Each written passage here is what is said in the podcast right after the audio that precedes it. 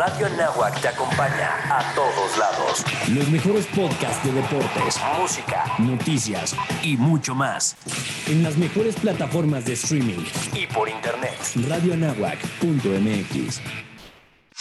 En la Universidad Anáhuac estamos listos para recibirte. La universidad cuenta con personal de seguridad que serán encargados de velar en todo momento por el cumplimiento de los lineamientos de higiene, salud y seguridad física del plan Regreso Seguro durante tu estancia en los campus. Al evitar los espacios cerrados, los lugares concurridos y el contacto sin sana distancia, estamos ayudando a reducir la propagación de la COVID diecinueve. Hashtag Cuidarnos es tarea de todos.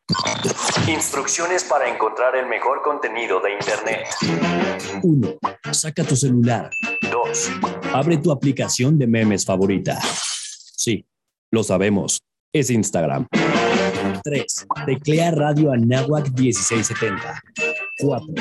Dale follow y disfruta. Radio Anáhuac, eleva tus sentidos. A través de la Alcancía Digital Anáhuac, ayuda en el tratamiento de los niños con cáncer. Vence al mal del cáncer con el bien de la generosidad. Tenemos hasta el treinta y uno de octubre para poder apoyar. Para mayor información, ingresa a doble u doble u doble u punto vuela punto org. Azúa y Fundación Vuela, unidos contra el cáncer. Las entrevistas de los genios del espectáculo con Ivonne Garza. Este jueves a las once de la mañana. Aquí, en Radio Anáhuac dieciséis setenta A M. Eleva tus sentidos. A través de la Alcancía Digital Anáhuac, ayuda en el tratamiento de los niños con cáncer. Vence al mal del cáncer con el bien de la generosidad. Tenemos hasta el treinta y uno de octubre para poder apoyar. Para mayor información, ingresa a doble u doble u doble u punto vuela punto org. Azúa y Fundación Vuela, unidos contra el cáncer. Eleva tus sentidos. X E A N A H. Transmitiendo desde Avenida Universidad Anáhuac, número cuarenta y seis. Lomas Anáhuac, Huixquilucan, Estado de México. Una emisora ubicada en el sótano dos del edificio de comunicación de la Universidad Anáhuac, México. Llegando hasta tus oídos. Con mil watts de potencia. A través del dieciséis setenta de amplitud modulada. Y a todo el mundo. A través de nuestra multiplataforma digital. Radio Anáhuac, eleva tus sentidos. Hola, soy Alberto Ratia, Carlos Cañas, Ricardo Rangel, Rafael Molina, Marisol Huerta, Daniel Arandía, Oscar Gómez, Los Halcones de la Banca. Y estás escuchando Halcones Financieros. Atrapa el conocimiento bancario aquí, en Radio Anáhuac, dieciséis setenta A M. Amplía tus sentidos. Hola, muy buenos días, ¿cómo están? Yo soy Alberto Ratia y este es su programa Halcones Financieros, atrapando el conocimiento bancario y financiero aquí en Radio Anáhuac, dieciséis setenta A M, eleva tus sentidos. Como cada martes tempranito, vamos a tener un programa, en mi opinión, bastante interesante. El día de hoy vamos a hablar acerca de las distintas opciones de inversión que tenemos en nuestro país, ¿no? Eh, y vamos a hacer un poquito de comparación, vamos a meternos con más detalle. Importante mencionar que aquí no estamos dando asesoría, cada uno de nosotros tiene que tomar sus decisiones libremente y si tiene alguna duda muy puntual, pues le recomendamos consultar a algún asesor financiero o alguna empresa que provea servicios financieros como las que vamos a mencionar el día de hoy, ¿vale? Vale la pena hacer ese disclaimer, esa aclaración. Y bueno, pues comencemos el día de hoy. La mayoría nos preguntamos, oigan, si vamos a ponernos a invertir nuestro dinero, si queremos sacar un rendimiento por nuestro dinero, eh, ¿dónde podemos hacerlo productivo, no? ¿En dónde podemos invertirlo que nos genere intereses? Y uno de los de las opciones que tenemos es invertirlo en bonos que emite el gobierno federal. Eso significa comprar CETES, ¿no? Dicho de manera coloquial, los CETES son pagarés, son bonos, son instrumentos que emite el gobierno federal mexicano para financiar su deuda a corto plazo, ¿sale? En otras palabras, comprar CETES es prestarle al gobierno federal. Una economía, un gobierno tiene los impuestos para poder pagar sus obligaciones. Todos los años nos están cobrando impuestos y de ahí es donde tienen la mayor cantidad de recursos para pagar sus compromisos sus gastos, sus costos. En el caso de México, pues también vendemos petróleo, pero cada vez tiene una participación menor dentro del ingreso anual de, de nuestro país o a nivel federal, ¿vale? Eh, la teoría dice que comprar bonos o prestarle al gobierno federal es la inversión de más bajo riesgo.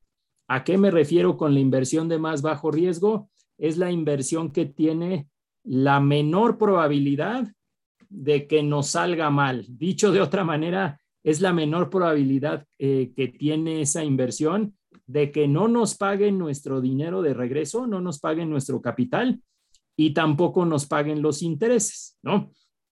En otras palabras, si un día el gobierno mexicano no paga los CETES a tiempo, yo me atrevo a decir que en ese momento tendremos mucho más problemas o tener, tendremos muchos problemas mucho más graves en esta economía que el que el gobierno no pueda cubrir con sus obligaciones, ¿sale? Estaríamos de hablando de una crisis muy profunda. Ahora, no puedo yo decir que invertir en CETES es una inversión libre de riesgo, porque de todos modos, aunque se trata de prestarle a un país a, a, nivel, a nivel federal, sí hay cierto riesgo de impago, ¿no? Lo podemos ver en economías de otros países en Latinoamérica que han entrado a moratorio de pagos o se han declarado sin, sin poder pagar sus deudas. Entonces, existe una probabilidad muy, muy baja de que no nos paguen nuestra inversión y nuestro interés, pero de todos modos existe, ¿sale? Como que no podemos encontrar o no podemos eh, asegurar que habrá una, una inversión de bajo riesgo, ¿sale? Ahora, ¿cuánto es lo que nos está pagando de interés? Los CETES o inversión en CETES a un año. El día de hoy nos está pagando alrededor de un seis por ciento anual. Entonces la gente pudiera pensar, nosotros pudiéramos pensar, oigan, pues un seis por ciento anual es bueno, ¿no? Este, pues po- de poco en poco voy haciendo mi patrimonio, ¿no? El único problema es que existe la inflación. Yo digo que la inflación es el enemigo silencioso, vamos a llamarle así. La inflación es el aumento paulatino de los precios.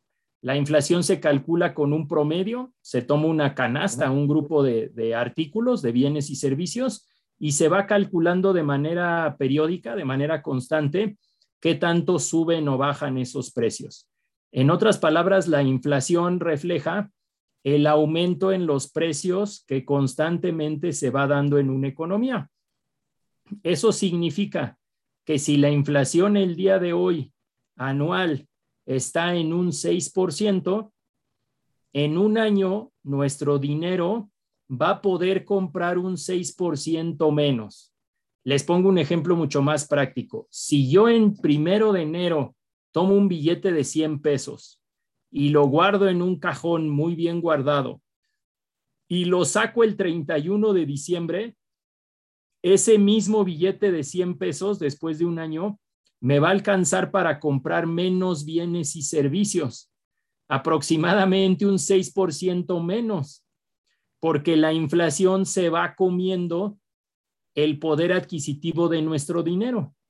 En otras palabras, si no invertimos nuestro dinero, cada año va perdiendo su valor, cada año va perdiendo su valor. En otras palabras, más nos vale invertirlo porque cada día que pasa, Eh, nuestro dinero vale menos, tal cual, ¿sale? Así es que invertirlo en CETES es muy bueno.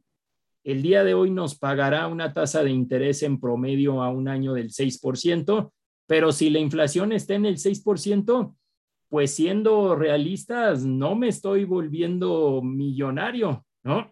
Apenas estoy recuperando lo que la inflación me está comiendo. En otras palabras, qué bueno que invirtamos en CETES. Es una inversión de bajo riesgo, pero apenas nos alcanza para compensar lo que por ahí podemos perder de inflación en un año, ¿vale? Ahora, ¿qué otras opciones de inversión tenemos? Bueno, pues ¿por qué no invertirlo en un banco? ¿Por qué no prestarle a un banco? El invertir nuestro dinero como personas o como empresas en un banco es darle un préstamo, darle un crédito a un banco.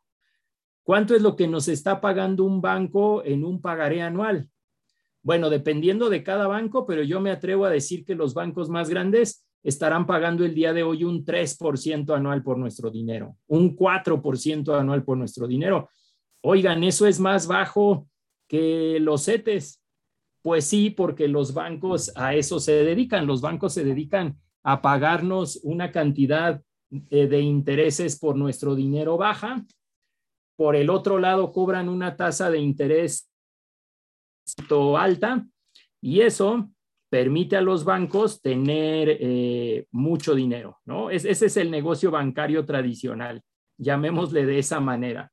Conseguir materia prima, que son los ahorros y las inversiones de sus clientes, conseguir materia prima barata y prestar o dar créditos a una tasa de interés mayor. Y ese diferencial de tasas entre la tasa de interés que prestan los bancos y la tasa de interés que cobran, pues esa es su ganancia principal. Y además cobran comisiones por los servicios que prestan. Y con esos intereses y esas comisiones, pues alcanza para poner en algunos casos mil sucursales en todo el país, poner todos los empleados que se requieren en esas sucursales, pagar la renta, la luz, el papel, todos los gastos, capacitación de los empleados, etcétera. Y todavía sobra dinero para que los accionistas, los dueños de los bancos, tengan buenas utilidades, ¿vale? Ese es el modelo de negocio bancario. Por eso no nos debería de extrañar por qué los bancos no nos pagan mucho por nuestro dinero. Ahora, también hay que tomar en cuenta que los bancos no solamente nos prestan el servicio de inversión. Vamos a poner otro, otro ejemplo, tal vez un poquito exagerado, ¿no? Vamos a imaginar que yo voy a una sucursal que está en el centro de la ciudad. Tomo mi coche o un transporte, llego a la sucursal y llevo diez mil pesos en efectivo, en billetes y monedas. Hago mi fila, me formo en el cajero, Bueno, me formo en una ventanilla bancaria, un cajero o una cajera me atiende muy amablemente, me recibe mi dinero, lo cuenta y me regresa un, un recibo sellado. Y yo me voy feliz porque mi dinero está seguro en el banco, ¿sale? Vamos a suponer que yo fui en coche, me subo al auto, prendo el radio y en eso escucho un programa, las noticias que dicen, oigan, la sucursal que está en el centro de esta ciudad se está incendiando.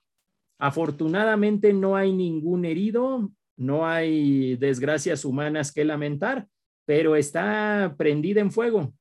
¿Ustedes qué harían? ¿Frenarían su coche? ¿Darían reversa o se darían la vuelta en U y acelerarían para llegar de nuevo a esa sucursal, que es la sucursal en la que acaban de estar, es la sucursal en donde depositaron sus diez mil pesos? ¿Acelerarían para buscar rescatar sus billetes y monedas del fuego?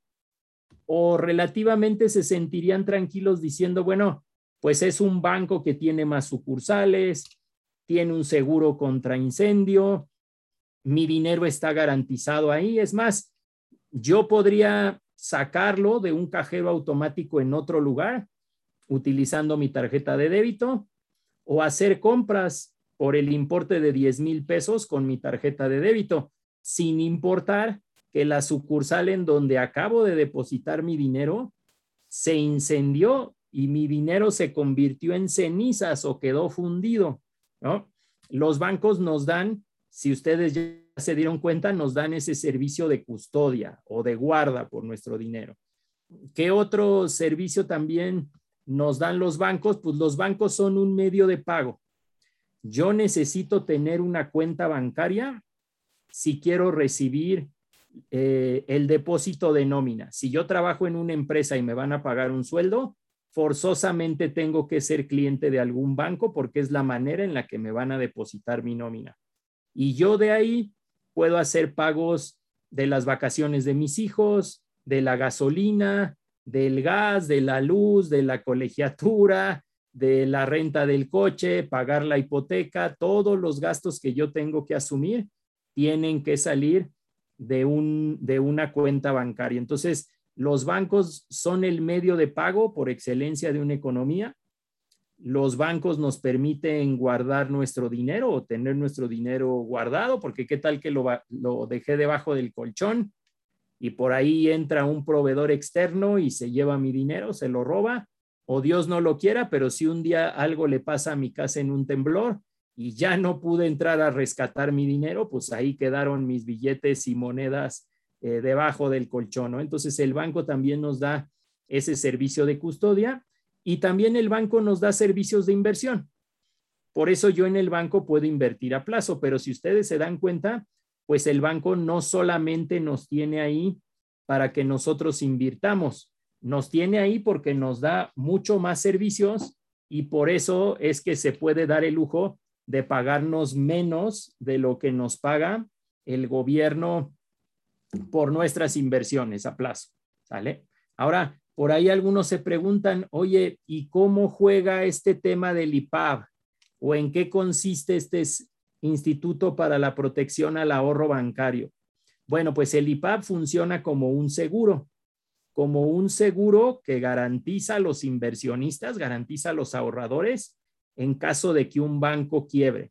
Es un seguro de quiebra bancaria, así como un seguro de accidentes o un seguro de vida. En caso de que un banco quiebre, el dinero que está en el I P A B se usa para pagarle a los ahorradores, a los inversionistas, su dinero de regreso. Nos cubre solamente la cantidad de cuatrocientas mil U D Is. La unidad de inversión, esta U D I, se va actualizando por inflación. En otras palabras, el día de hoy, solo para tenerlo claro, esas cuatrocientas mil U D Is equivalen como a dos millones seiscientos mil pesos, tomando una cantidad redondeada. ¿Cuántas personas en este país tienen más de dos millones seiscientos mil pesos depositados en efectivo en cuentas bancarias? Pues con tristeza me atrevo a decir que muy pocos, ¿no? Menos del cinco por ciento de la población mexicana deben de tener su dinero o deben de tener dinero en efectivo en cuentas en bancos. En otras palabras, con ese techo, con esos dos millones seiscientos mil pesos, la mayoría de los mexicanos tienen su dinero garantizado.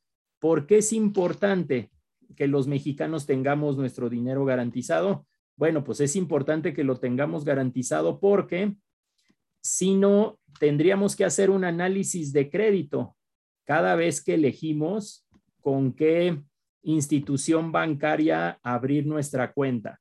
Porque como ya ustedes lo notaron, el invertir nuestro dinero en muchas ocasiones es prestar. Si yo lo invierto en CETES, yo le estoy prestando al gobierno. Si yo lo invierto en bancos, yo le estoy prestando al banco. Le estoy dando un crédito al banco y yo quiero que el banco me regrese mi dinero más mis intereses. Como los bancos hacen análisis de crédito a la hora de prestarnos, a la hora de prestar una, a una persona o a una empresa para ver si tenemos la capacidad de pagarles de regreso, también nosotros, en estricta teoría, deberíamos de hacerle un análisis de crédito a los bancos si no existiera ese seguro contra quiebras. Si no existiera el I P A B, yo tendría que decir qué tan seguro es invertir con el banco A o qué tan seguro es invertir con el banco B. Imagínense que un obrero, un ama de casa, un estudiante tiene que hacer un análisis de crédito cada vez que elige o la primera vez que elige con qué banco trabajar. Sería bastante complicado, ¿no? Porque tendría ese obrero, esa ama de casa, ese estudiante, profesionista, quien ustedes quieran, tendría, por ejemplo, que descargar el último boletín mensual en la página de la Comisión Nacional Bancaria y de Valores, el último boletín de banca múltiple. Y ahí vienen todos los estados financieros de todos los bancos que tienen licencia en este país. Y entonces él tendría que hacer un análisis de crédito y ponerse a ver temas de solvencia, de liquidez, de cartera vencida, número de activos, capital social, etcétera. Es un tema complicado, tardado, muy pocas personas lo saben hacer. Entonces, afortunadamente existe el I P A B o afortunadamente existe ese seguro de quiebra bancaria y en otras palabras, pues es relativamente igual el tener mi cuenta con el banco uno que con el banco dos. Y digo relativamente igual porque a nadie nos gusta que nuestro banco quiebre. porque el día que un banco es intervenido por las autoridades financieras porque su situación está complicada, pues normalmente ponen nuestro dinero en pausa, ya no podemos retirar nuestro dinero y ese dinero nos lo pagarán con el dinero del I P A B lo más pronto posible. Pues puede ser una semana, puede ser un mes.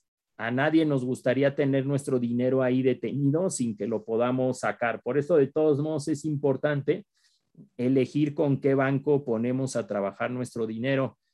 Le quiero preguntar a la producción si ya tengo que mandar al primer comercial. Me imagino que sí, pero no los veo por aquí vía chat porque estamos conectados a distancia. Ah, ya los vi, ya los vi. Muchas gracias. Pues soy Alberto Ratia, este es Halcones Financieros. Estamos hablando de las distintas opciones de inversión que tenemos en México. Regresamos. El tiempo es oro. Regresaremos con más conocimiento bancario aquí en tu programa Halcones Financieros. Opinión, análisis, cultura, educación, periodismo, entretenimiento, música. Esto y mucho más. Radio Anáhuac mil seiscientos setenta A M y radio anáhuac punto m x. Síguenos en Facebook como Radio Anáhuac, emisora de radio. Suscríbete y dale like. Radio Anáhuac mil seiscientos setenta A M. Eleva tus sentidos. Aquí inicia contenido ajeno a la Universidad Anáhuac, Radio Anáhuac y cualquiera de sus plataformas. Habla Cecilia Patrón y Marco Cortés. En el México de hoy, a algunos les va bien y a otros cada vez les va peor. En el dos mil dieciocho te dijeron primero los pobres. Hoy ya son casi cuatro millones de nuevos pobres en México y más de dos millones pasaron a la pobreza extrema. Y de los pocos que tienen un trabajo, cuatro de cada diez no les alcanza para vivir. El P A N genera inversión, acaba con la pobreza creando empleos y oportunidades. Estamos unidos por un México mejor para todas. Todo. Gracias por la tu respaldo. Vamos juntos por un México mejor. Universal y gratuita. Nadie puede vendértela ni pedirte dinero para que te la pongas. Si necesitas denunciar a una persona servidora pública, visita c i d e c punto función pública punto gov punto m x o llama al nueve once. Cuidémonos entre todos. Vacúnate y no bajes la guardia. Gobierno de México. Este programa es público ajeno a cualquier partido político. Queda prohibido el uso para fines distintos a los establecidos en el programa. Hasta aquí. Contenido ajeno a la Universidad Anáhuac, Radio Anáhuac y cualquiera de sus plataformas. Los halcones financieros están aterrizando aquí en Radio Anáhuac, mil seiscientos setenta A M. Amplía tus sentidos. Pues yo soy Alberto Ratia. Muy buenos días para los que se están incorporando y estamos explicando cuáles son las distintas opciones de financiamiento que tenemos en nuestro país, ¿no? Bueno, las distintas opciones de inversión, si lo vemos desde el otro lado de la moneda, pues son opciones para financiar al gobierno, para financiar a los bancos, pero si lo vemos desde el punto de vista del inversionista, son opciones que tenemos tanto las empresas como las personas para poner a trabajar nuestro dinero. ¿En dónde más podemos prestarlo, no? Ya vimos que si le prestamos al, al banco o al gobierno federal el día de hoy, perdón, si le prestamos al gobierno federal, ganaríamos un seis por ciento anual por nuestro dinero. Si le prestamos a los bancos, ganaríamos un poco menos, cinco por ciento, cuatro por ciento de manera general. Por ahí hay algunos bancos que nos pagan seis, siete por ciento, ¿sale? Pero acuérdense que la inflación está en el seis, alrededor del seis por ciento anual. Entonces, lo que nos pagan los bancos o que lo, lo que nos pague el gobierno por nuestro dinero, a duras penas alcanza para compensar la pérdida de nuestro dinero por causa de la inflación. Así es que muy millonarios, muy millonarios no nos vamos a hacer invirtiendo en CETES y en los bancos. Nuestro dinero está bastante seguro, pero es un rendimiento bajo, ¿no? Como siempre decimos, a un riesgo bajo, una tasa de interés baja, un rendimiento bajo. ¿Qué podemos decir? Oye, yo ya me aburrí de prestarle a los bancos, ya me aburrí de prestarle al gobierno, o tal vez no me aburrí, pero quiero diversificar mi dinero, quiero buscar otras opciones en donde gane más. ¿Por qué no lo presto a empresas grandes? Las empresas grandes piden prestado, ¿no? Empresas que cotizan en bolsa, emiten bonos y nosotros los inversionistas podemos comprar esos bonos a través de una casa de bolsa.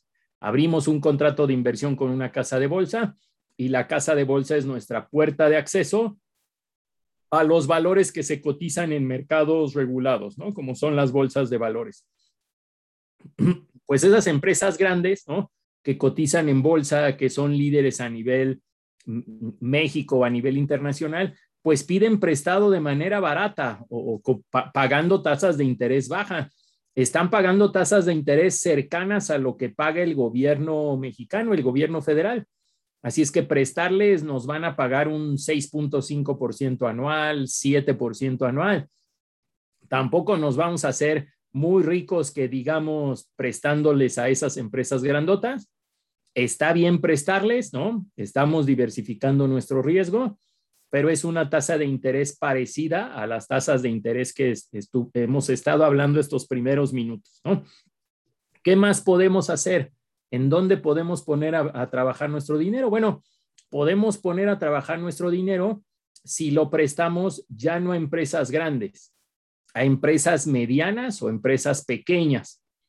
Pero ¿dónde las conseguimos? Yo difícilmente puedo tomar cinco mil pesos, diez mil pesos y ponerme a tocar las puertas en una zona industrial, en un parque industrial y ponerme a preguntarle a esas empresas, oigan, empresas, ¿quién quieren que les preste? ¿Quién necesita un préstamo de cinco mil pesos, diez mil pesos? Pues eso resulta bastante eh, impráctico, imposible de llevar a cabo. Yo no tengo el tiempo ni tal vez la capacidad de estar haciendo análisis de crédito de cada una de esas empresas para saber si me van a poder pagar mis cinco mil pesos, mis diez mil pesos o una cantidad menor o mayor. Pero ya existen unas instituciones financieras que se llaman plataformas de crowdfunding, ¿no? Eh, hablando específicamente de las que se dedican a conseguir préstamos para los que lo necesitan, para los que solicitan prestado.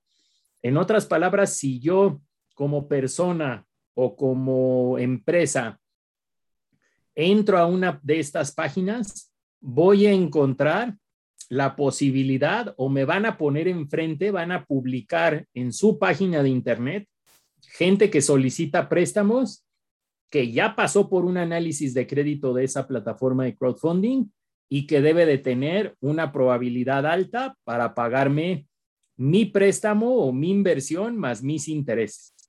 Si ustedes se fijan, esa plataforma de crowdfunding, en este caso de deuda o de préstamos, hace un análisis de crédito de los solicitantes y hace un análisis de crédito como lo harían las instituciones bancarias. Analiza todo lo que analizan las instituciones bancarias, tiene que consultar el Buró de Crédito por ley. Y después de haber consultado el Buró de Crédito y de haber hecho ese análisis, solamente se publican en su página o solamente publica en su página, en su plataforma en internet, las empresas y las personas que hayan pasado ese análisis de crédito, que hayan resultado con una calificación mínima, que eso demuestra que tienen una alta probabilidad de pagar. De todos modos, existe la posibilidad de que la empresa o la persona que tomó el crédito no pague. Eso hay que estar muy conscientes, ¿no? Pero uno de los valores agregados que dan esas plataformas de crowdfunding es precisamente el que hacen ese análisis de crédito, ¿vale? En otras palabras, las plataformas de crowdfunding mencionan que la tasa de rechazo, los que no pasan ese análisis de crédito, es alto en el caso de las personas. Un noventa y cinco por ciento de los que solicitan crédito a través del crowdfunding no pasan. En otras palabras, yo me atrevería a decir, si un banco no te da crédito, una plataforma de crowdfunding difícilmente te lo dará. Pero tenemos una, una ventaja en las plataformas de crowdfunding, es que su modelo de negocio señala que el, el mismo interés, la misma tasa de interés que pagan los que piden prestado, es la misma tasa de interés que recibirán por el otro lado los inversionistas.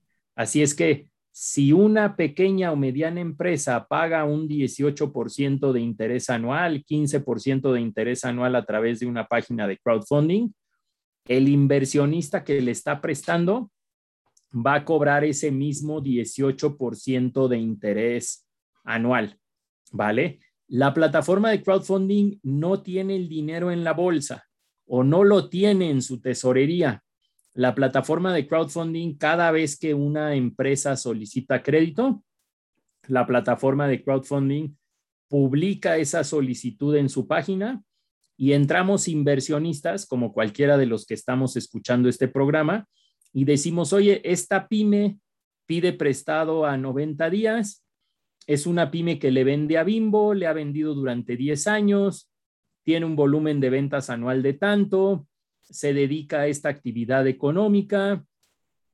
Las plataformas de crowdfunding nos presentan información general de las empresas para que nosotros los inversionistas tomemos una decisión más informada, ¿sale? Como que más, más razonada. Y si yo me animo, pues en algunos casos puedo comenzar a invertir desde mil pesos. En otras plataformas de crowdfunding puedo empezar a partir de cinco mil y puedo invertir una cantidad mayor. Y a los noventa días, en mi ejemplo, que la pyme pague su crédito, yo como inversionista, yo que le presté a esa pyme, recibiré de regreso mi inversión más mis intereses, ¿sale? En otras palabras, la plataforma de crowdfunding nos pone en contacto a los inversionistas con los solicitantes de crédito. Pero ojo, es importante tomar en cuenta que eh, los inversionistas en el caso del crowdfunding asumen directamente la cartera vencida. Ah, caray, ¿eso qué significa? Significa que no existe un I P A B, no hay un seguro contra quiebras de las pymes, no hay un seguro contra quiebras de los solicitantes de crédito, tampoco hay un seguro que proteja si yo le presté a una persona a través del crowdfunding. Así es que esa cartera vencida, yo como inversionista la voy a asumir como pérdida en mi bolsillo. Lo explico de otra manera. Si existiera un dos por ciento, el dos por ciento de cartera vencida en una plataforma de crowdfunding, yo de cada cien pesos que invierta, recibiría solo noventa y ocho pesos de regreso, más los intereses de los noventa y ocho pesos. Pero recibir interés de noventa y ocho pesos al quince por ciento anual, todavía estamos hablando que yo recibiría por ahí de un trece por ciento anual, doce punto y cachito por ciento anual. Entonces, todavía son tasas de interés mucho más altas, tres veces más que las tasas de interés que nos pagan las opciones que hablábamos inicialmente. Pero es, debemos estar consciente que me, a mayor riesgo, mayor rendimiento. O sea, si vamos a buscar una tasa de interés más alta, podemos tener la probabilidad mayor de que no regrese nuestro, no regrese nuestro dinero, ¿vale? Así es que eso hay que tomarlo en cuenta al momento de buscar un, un rendimiento mayor, ¿no? Eh, también hay que tomar en cuenta, siendo realistas, que si yo le presto a un gran corporativo, pues el gran corporativo es mucho más difícil que quiebre. Por eso se da el lujo de pagarnos el día de hoy una tasa de interés anual del seis por ciento. Si yo le presto a una pyme, para que yo le, me motive a prestarle, pues la pyme me tiene que pagar un quince por ciento, dieciocho por ciento, que si ustedes se dan cuenta, es un interés menor el que pagaría la pyme a través del crowdfunding que el que normalmente pagaría a través de un banco, ¿no? Es como que una cosa por la otra. No quiere decir que el crowdfunding sustituye completamente a los bancos. Yo sí creo que el crowdfunding es una opción nueva o una opción adicional, tanto para los que invierten como para los que piden prestado. Y me da mucho gusto tener conmigo ya a mi estimada Marisol Huerta, mi compañera de vuelo el día de hoy, pero ya no sé si pasarte la palabra, mi estimada Mari, o estás entiendo en proceso de preparar tu participación para la tercera sección de Halcones Financieros. Tú dime, ¿eh? ¿Cómo estás? Buenos días. ¿Qué tal, amigos? ¿Cómo están? Buenos días. Buenos días, Alberta. Pues, no, Alberto, aquí to, siguiendo muy, muy todo lo que estás señalando acerca de cómo invertir, este, pues los instrumentos, el riesgo. La verdad, muy interesante todo lo que estás planteando y sobre todo, pues bueno, dárselo a conocer a, a nuestro público.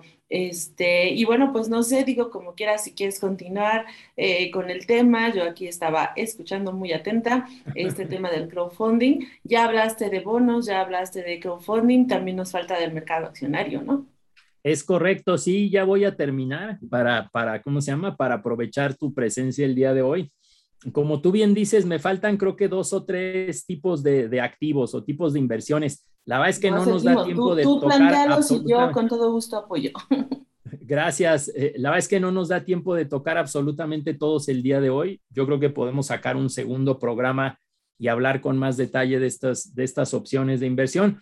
Nos falta hablar obviamente de invertir en bolsa o comprar acciones de empresas que cotizan en la bolsa, ¿no? Y ahí, Mari, tú eres experta. Yo solamente me atrevería a decir que a largo plazo el rendimiento de una bolsa de valores como la mexicana, bueno, comprar acciones de empresas que cotizan en bolsa en México, a largo plazo, hablando de veinte años, treinta años, pues se generan rendimientos arriba del diez por ciento, ¿no? Las empresas crecen en su valor aproximadamente un doce por ciento, quince por ciento, si vemos esa historia bursátil en nuestro país. Y obviamente aquí ya estamos hablando de volverse dueños. Aquí ya no estamos hablando de prestar dinero y recibir un interés relativamente fijo, ¿no? O determinado desde un inicio. Aquí estamos hablando de ser accionistas. Si a la empresa le va muy bien, nosotros seremos muy felices. Si a la empresa le va muy mal, nosotros correremos el mismo riesgo. Así es que podemos poner el ejemplo. Yo actualicé una tabla con los rendimientos del último año, intentando comparar peras con peras, y yo veo que de septiembre del dos mil veinte a septiembre del dos mil veintiuno, el índice de precios y cotizaciones, o sea, las empresas más importantes de este país, ha crecido más del treinta por ciento. Pero estamos hablando que hace un año, en septiembre, octubre, todavía no teníamos mucha certidumbre de vacunas. Todavía estábamos en los primeros meses de una pandemia global. Entonces, el valor de esas empresas era relativamente bajo. Si yo tuve la visión o compré acciones hace un año, el valor de esas empresas ha aumentado y por eso si yo vendiera esas acciones el día de hoy, tendría esos rendimientos arriba del treinta por ciento. Si hubiera sido al revés, hubiera comprado acciones un poquito antes de esta contingencia de salud y un año después las quisiera vender, pues a lo mejor podría tener pérdidas igual, arriba del treinta por ciento, ¿no? Entonces, para los inversionistas, volverse accionistas a través de bolsa o comprar acciones de empresas que cotizan en bolsa, yo creo que de largo plazo es muy bueno, cien por ciento recomendable, pero en el corto plazo tienes ese, es, esa variabilidad, ¿no? Esa fluctuación en el precio de las acciones. Y ya por último, me gustaría hablar acerca de comprar acciones, pero no de empresas que cotizan en la bolsa. Así es que las plataformas de crowdfunding, también existen algunas que le permiten a estas pequeñas y medianas empresas conseguir accionistas, conseguir inversionistas. No gente que le dé crédito, sino gente que se vuelva socio de ellos y que corra la misma suerte como los dueños originales, ¿vale? Yo solamente me gustaría comentar en ese aspecto qué es más riesgoso, mi estimada Mari, y a lo mejor es una pregunta demasiado básica para tu conocimiento, pero ¿tú qué crees de manera general qué es más riesgoso? ¿Comprar acciones de empresas que cotizan en bolsa, que dominan sus mercados y son líderes? ¿O comprar empres- acciones de empresas pequeñas o medianas que apenas están creciendo, aunque tal vez tengan un potencial de crecimiento importante, pero tú qué crees, eh, que dónde estaría más riesgoso invertir? Pues mira, básicamente lo vemos por bursatilidad. Eh, no descartamos el hecho de que tanto una como la otra traen planes de crecimiento, traen perspectivas y pueden generar rendimiento, que al final como inversionista es lo que estamos buscando, que nos den un rendimiento. Sin embargo, eh, con las empresas pequeñas a veces lo que sucede es un tema de que la compras y te quieres salir por una necesidad de liquidez o porque este, quieres comprar otra, en fin, por diversas cuestiones, y te cuesta trabajo a veces salirte del mercado porque no muchos están participando, hay poca gente. No es lo mismo que yo tenga ahorita un FEMSA o un Walmart este, o un Amazon o un Apple, eh, y que me quiera salir del mercado porque estoy viendo una tendencia que no me agrada. Recuerda, al final del día en el tema de las acciones, pues aquí no es este, que me estoy enamorando de, de algo, sino este, estoy viendo mi rendimiento, ¿no? ¿Dónde me va a dar más? Entonces, pues si yo pongo ahorita una postura de venta sobre mis acciones de Apple, de Amazon, de Walmart, seguramente en fracción de minutos ya la estoy realizando, ¿no? Pero bueno, si correcto, quieres, mi estimada Mari, eh, perdóname sí. la interrupción, no te quiero dejar a la mitad, pero ya nos pide la producción que mandemos un corte. Esto es Halcones Financieros, regresamos. Perfecto. El tiempo es oro. Regresaremos con más conocimiento. Ahorita que regresemos, eh, terminamos con tu comentario, mi estimada Mari. Me da pena cortarte así de fácil. Radio Anáhuac te acompaña a todos lados. No te Los mejores podcasts de deportes, música, noticias y Casi mucho no más. Casi no te escucho con el radio de las plataformas de streaming. Casi y no por te internet. Escucho con el radio Anáhuac punto m x. Yo le subo un poquito a tu volumen, acércate un poquito más, ¿se vale? ¿Ya, ya me escuchas? Te escucho bien. ¿Cómo ah, okay. cuánto tiempo, como cuánto tiempo te, cómo se llama, te toma tu participación de Halcones Financieros, mi estimada Mari? Pues mira, básicamente iba a hablar un poquito de los mercados, de cómo se han comportado, de esto, de esto de Bitcoin que te mandé. Entonces eran como cinco minutos. No sé, Ricardo, no se varía, va a comentar. Bueno, no, ya no se conectó. No se, con, no se ha conectado hasta ahora. Creo que nada más estuvo los primeros dos programas, pero pues así andamos todos, mi estimada Mari, a veces está Oscar, hoy Carlos no pudo continuar. estar, entonces pues no pasa nada. Quería continuar con este tema de la inversión en bolsa, que es lo que básicamente preparé, un poquito del riesgo, del perfil, este, me gustaría continuar con tu tema y al final decir el escenario de mercados como cinco minutos. Vale. De acuerdo, entonces regresamos y todo tuyo el, el, el se, micrófono no, se, y el seguimos, escenario. Pero seguimos con esto mismo de, de cómo invertir en bolsa, ¿no? Sí, sí. Marca al nueve uno uno. Gobierno de México. Hasta aquí. Contenido ajeno a la Universidad Anáhuac, Radio Anáhuac y cualquiera de sus plataformas. Los Halcones Financieros están aterrizando. Ya vamos de regreso. Radio Anáhuac, dieciséis setenta A M. Amplía tus sentidos. Pues ya estamos de regreso en su programa Halcones Financieros, atrapando el conocimiento bancario aquí en Radio Anáhuac, dieciséis setenta A M.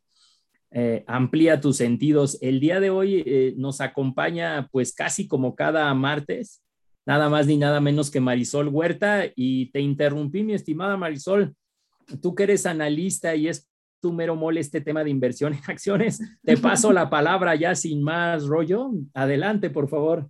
Este, sí, muchas gracias, Alberto. Nada, bueno, estábamos hablando ahora del tema de invertir en bolsa y básicamente del, de, de lo que representa una pequeña acción o una acción de empresas que tienen más tiempo en el mercado y que, como te decía, el tema para muchos es el tema de la versatilidad, que las grandes, en fracción de segundos, puedo yo estar vendiendo mi acción y hay quien me la compre porque hay muchos interesados en el mercado que están queriendo tomar eh, a mi acción de Walmart, mi acción de Amazon, etcétera.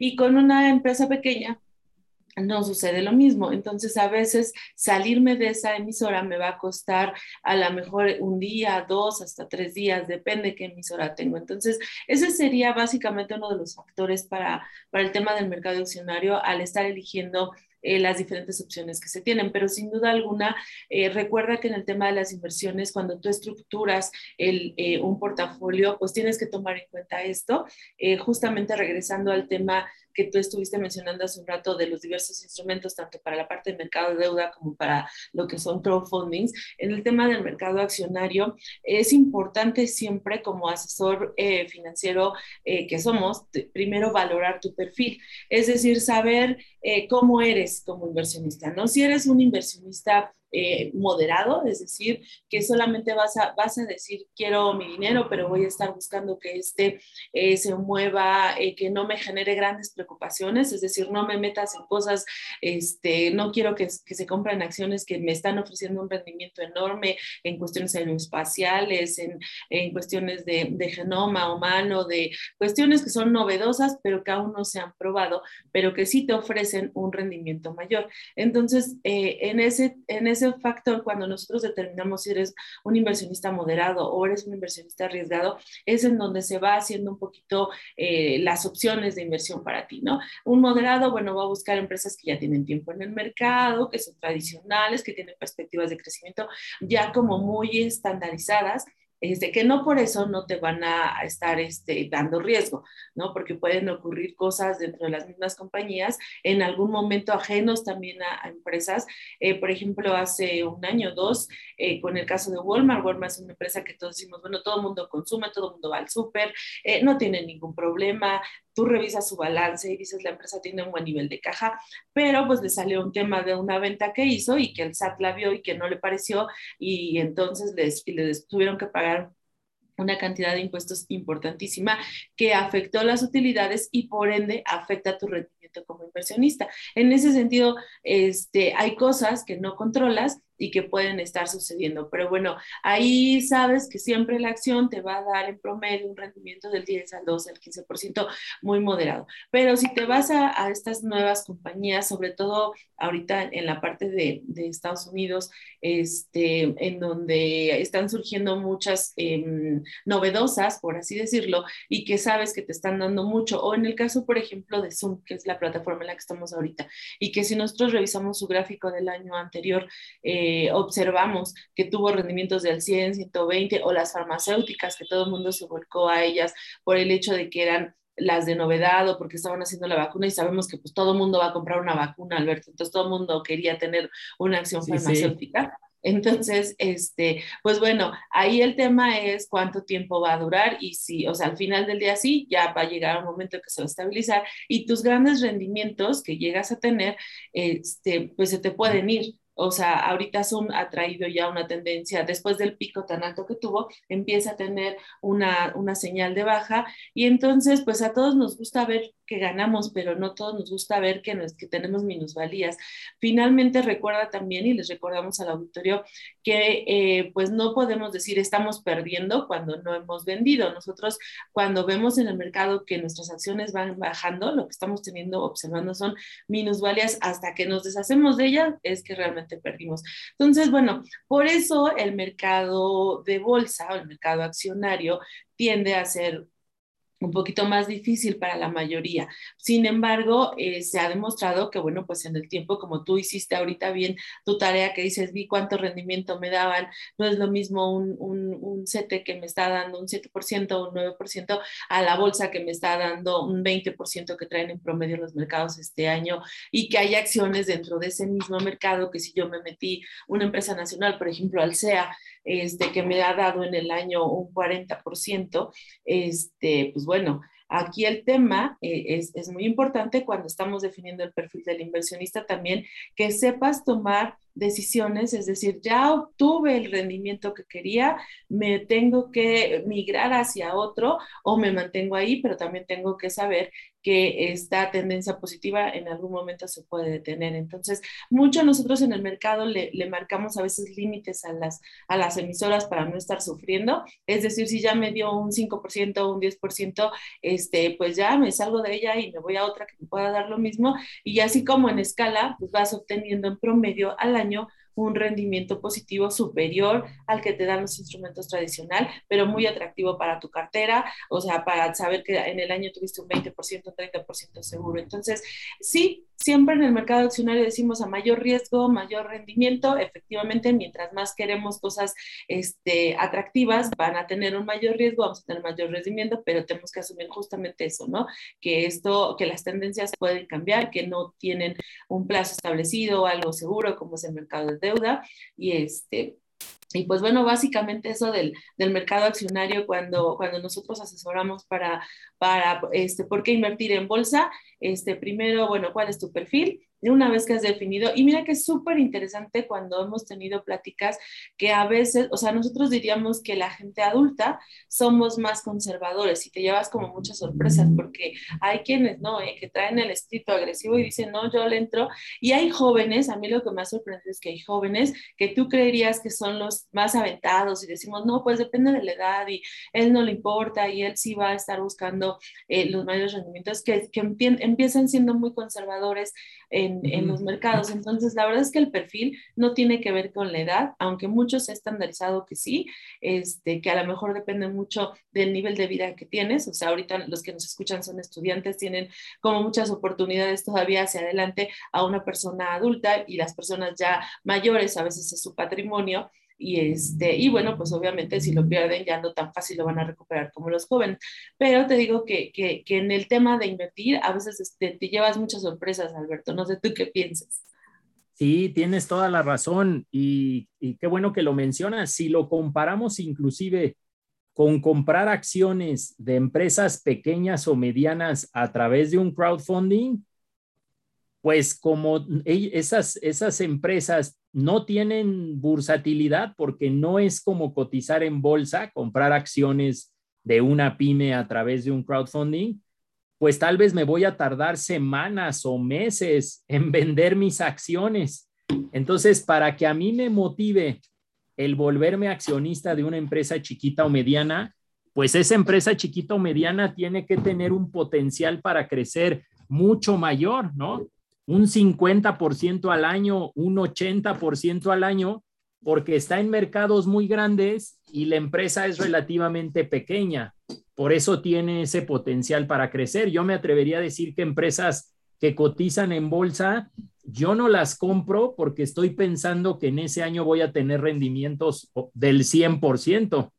Difícilmente yo compraría una acción que cotice en bolsa pensando que voy a tener rendimientos del ochenta, cien por ciento al año. Si esa empresa crece un diez, quince por ciento al año, veinte, ya me doy por bien servido, pero porque son empresas muy sólidas, muy serias, mi riesgo es relativamente mucho más bajo y por eso me siento feliz cuando me dan esos rendimientos. Invertir en una pyme que ni siquiera cotice en un mercado establecido y, y volverme accionista, pues tengo que tener una, un potencial de, de rendimiento mucho más alto. Si no, pues seguiría yo comprando acciones en bolsa. No sé tú qué opines, mi estimada Marisol. Exacto, exacto. Ahí es donde se hace justamente, o donde se exige un mayor rendimiento.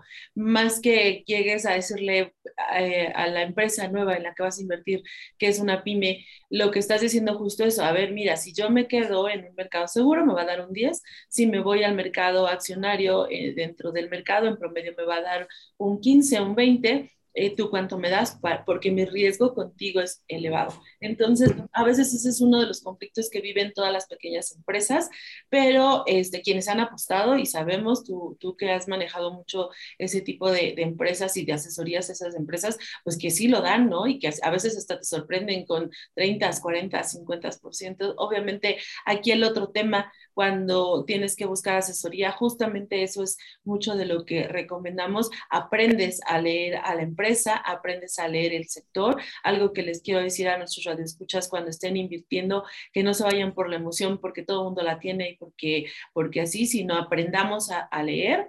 Este, hay ahorita muchos tutoriales dentro de, de YouTube, dentro de la Bolsa Mexicana de Valores, dentro de la Bolsa de Viva. La semana pasada tuvimos la semana financiera, este, y bueno, se subieron una cantidad enorme de información de todas las instituciones bancarias, de todas las, las casas de bolsa, en donde justamente te dan, te marcan como estos elementos, pero yo creo que dentro de los más esenciales y los que se tienen que quedar es, eh, aprende a conocer el sector en el que estás invertido, aprende a conocer la empresa y obviamente estados financieros. No necesitas ser así como el supercontador como tú, que ya te destripas la empresa y sabes dónde está, pero bueno, hay unos básicos, ¿no? Entonces aprendes a leer ventas, utilidades, y el otro punto, el escenario, la perspectiva. Este, esta persona está invirtiendo ahorita, está queriendo vender por internet, está en el e-commerce, ah, ok, está en la tendencia, pero la perspectiva es cuánto va a durar.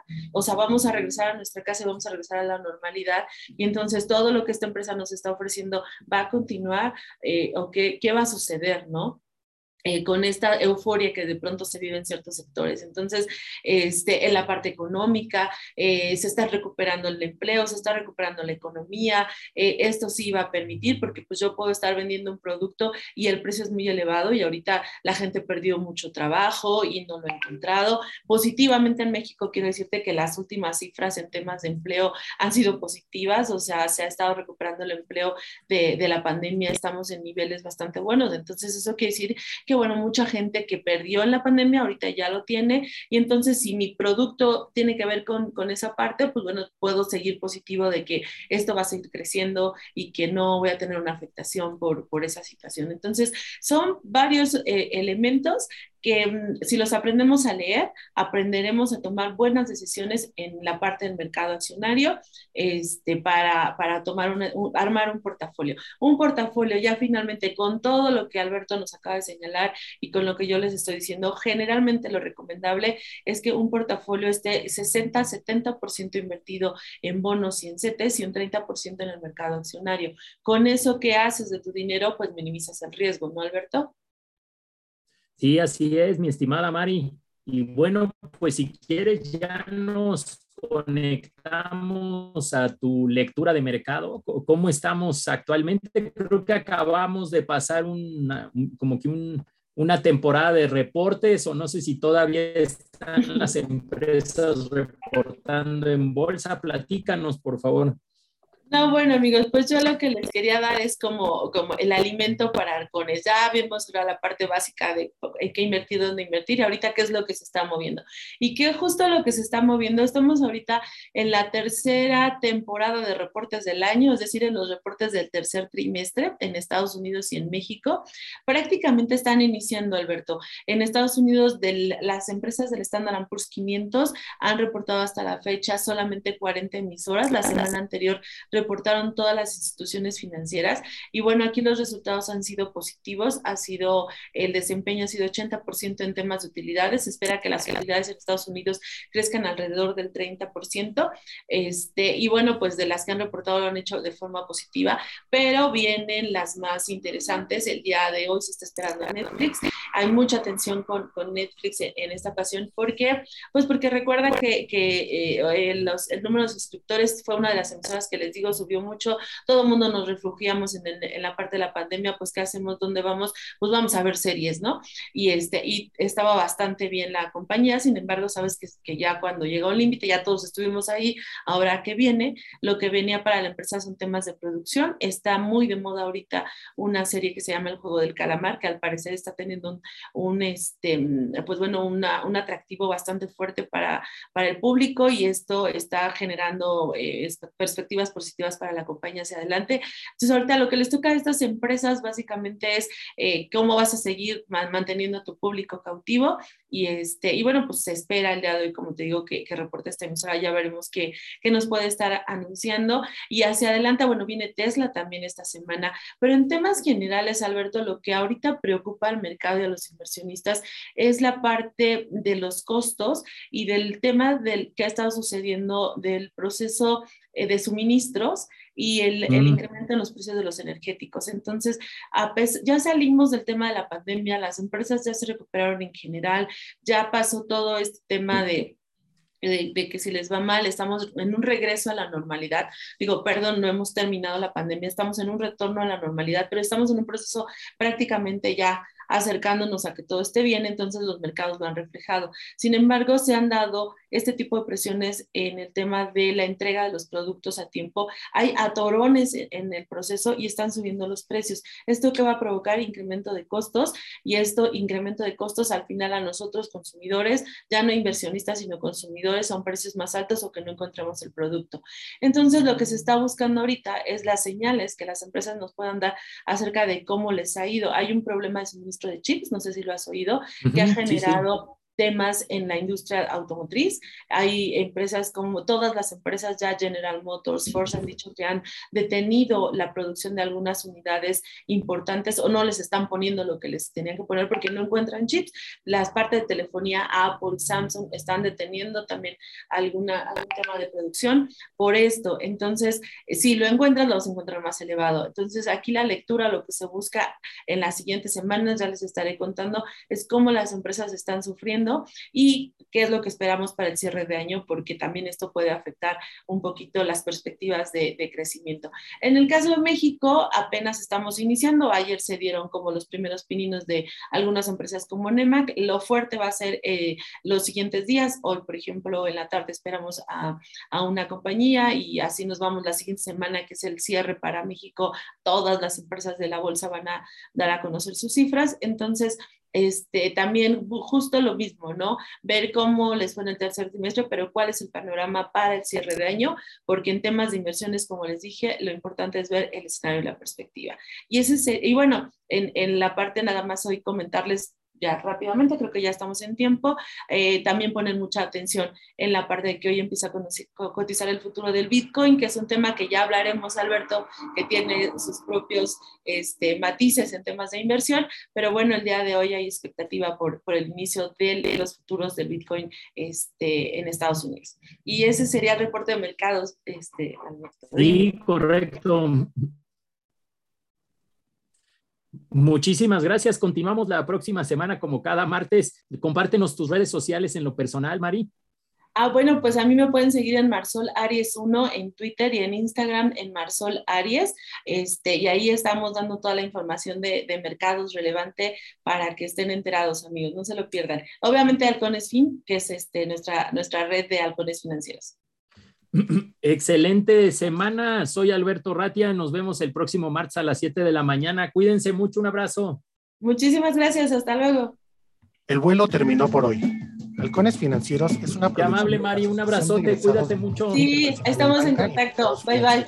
Bye bye. Atrapa el conocimiento bancario aquí, en Radio Anáhuac.